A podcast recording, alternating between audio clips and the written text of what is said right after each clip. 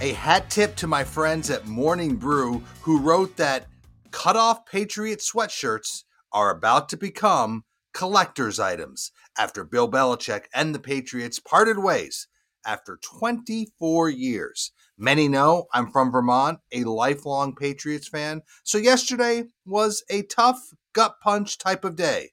What a legendary run that changed the fortune of a franchise and honestly, an entire region.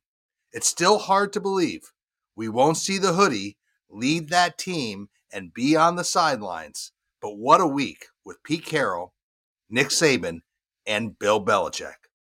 And this is your morning buzzcast for Friday, January 12th.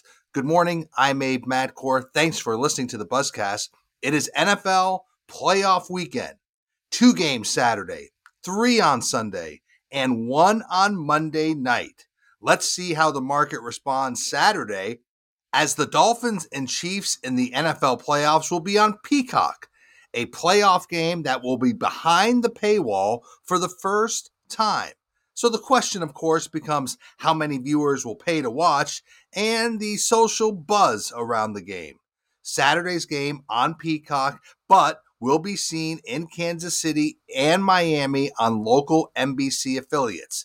Everybody else, you have to pay for a subscription. Plans start at $5.99 a month.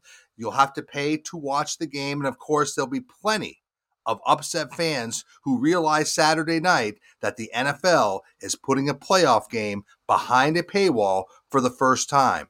NBC Universal paid a reported $110 million for the rights to this playoff game. We'll see on Monday how the reaction was. I want to bring in my producer, Reggie Walker, to talk about his picks for the games this weekend. Reggie, give them to us. Well, I'll have to give them to you quick in the interest of time. I like the Cleveland Browns over the Texans, the Miami Dolphins over the Chiefs. Wow. The Buffalo Bills will beat the Steelers the Dallas Cowboys over the Packers, Detroit Lions over the Rams, Philadelphia Eagles over Tampa Bay.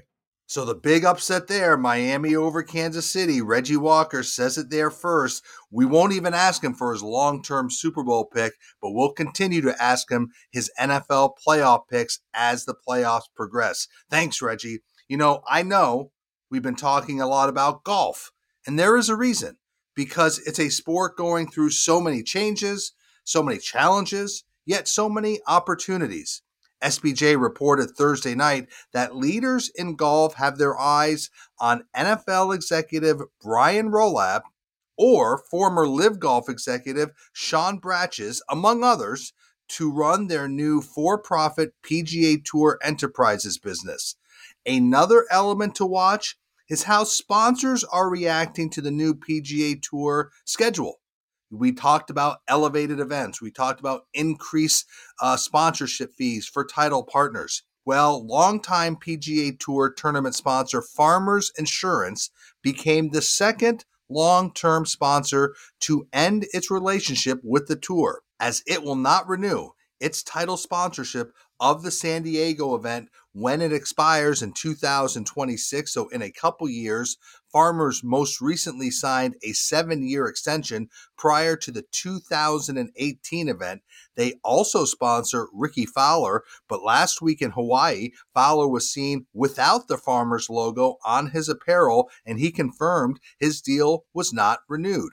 Farmers is going through changes and in August laid off 11% of its workforce. So they are obviously reevaluating all their costs. Now, Farmers is the second notable company to not renew with the PGA Tour. Remember, Wells Fargo opted not to extend its title sponsorship, so its deal expires this year. So it's worth watching because obviously PGA Tour title sponsors, some are taking a wait and see approach as negotiations with the tour, the Public Investment Fund, and the DP World Tour continue to try to reach a deal that would potentially invest billions of dollars into the tour. Right now, we know title sponsors are very concerned about their increased sponsorship fees. And so we have to keep an eye on this because obviously sponsorship is a key lifeblood to events and the tour.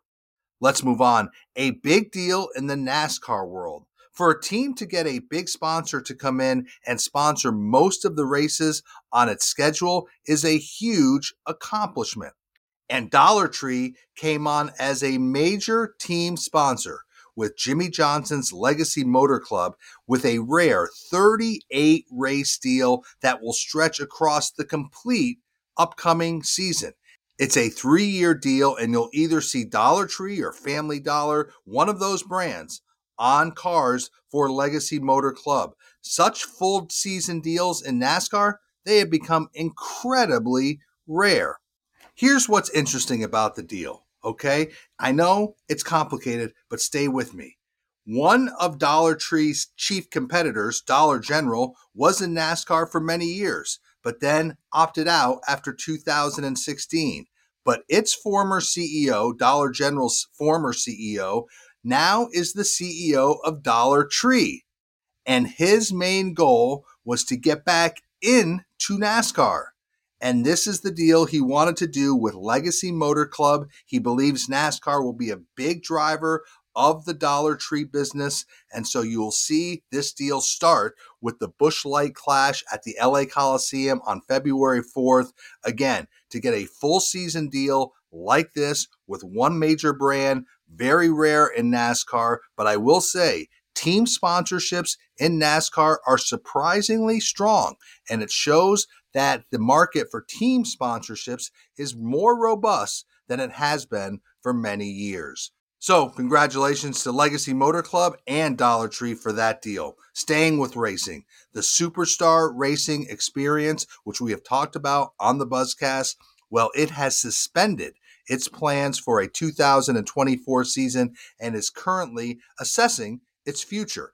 Remember, SRX Superstar Racing Experience was founded in 2020, ran its first season in 21, and it was aimed to be an all star series, bringing in drivers from different series and having them race in some smaller markets over the summer months.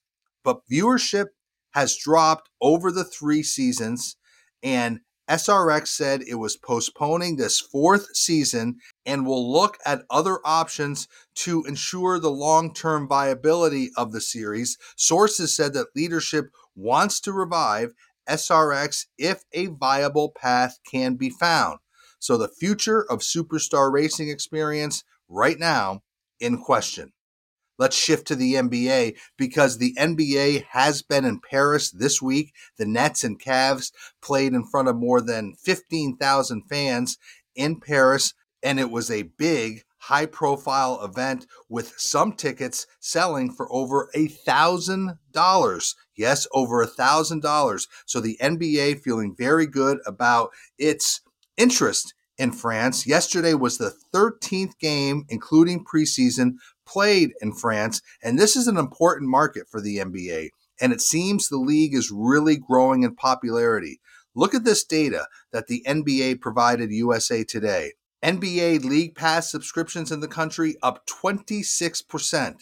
The average audience in France for NBA telecasts up 23% over last year. And usage of the NBA app is up nearly 70% in terms of weekly viewers from France over last year. So the NBA obviously feeling very bullish about its business in France. Hence, you will see more games in Paris. Meanwhile, The Athletic is reporting that the NBA will expand its draft.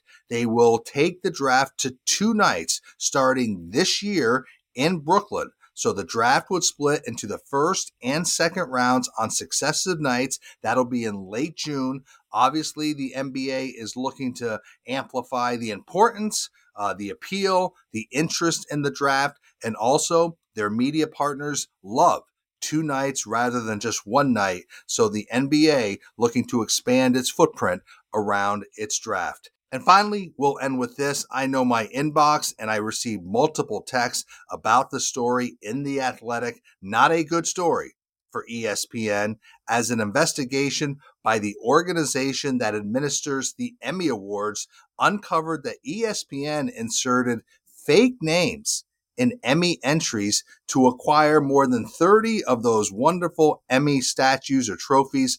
And they would then give those trophies to on air talent at ESPN that was ineligible to receive them. So, ESPN, some people at ESPN apparently took the awards that were not for real people and then gave them to on air personalities. ESPN reportedly returned dozens of Emmy Awards and disciplined the employees who were behind this after they found that they submitted fake names to secure the trophies. This apparent scheme or fraud stretched back to 1997. ESPN acknowledged members of its team were clearly wrong for concocting the scheme. Bottom line, not a good look, not a good story for ESPN. And so that is your morning buzzcast for Friday, January 12th. I'm Abe Madkour. Hope everybody enjoys Wild Card Weekend. Stay healthy, be good to each other. I'll speak to you on Monday.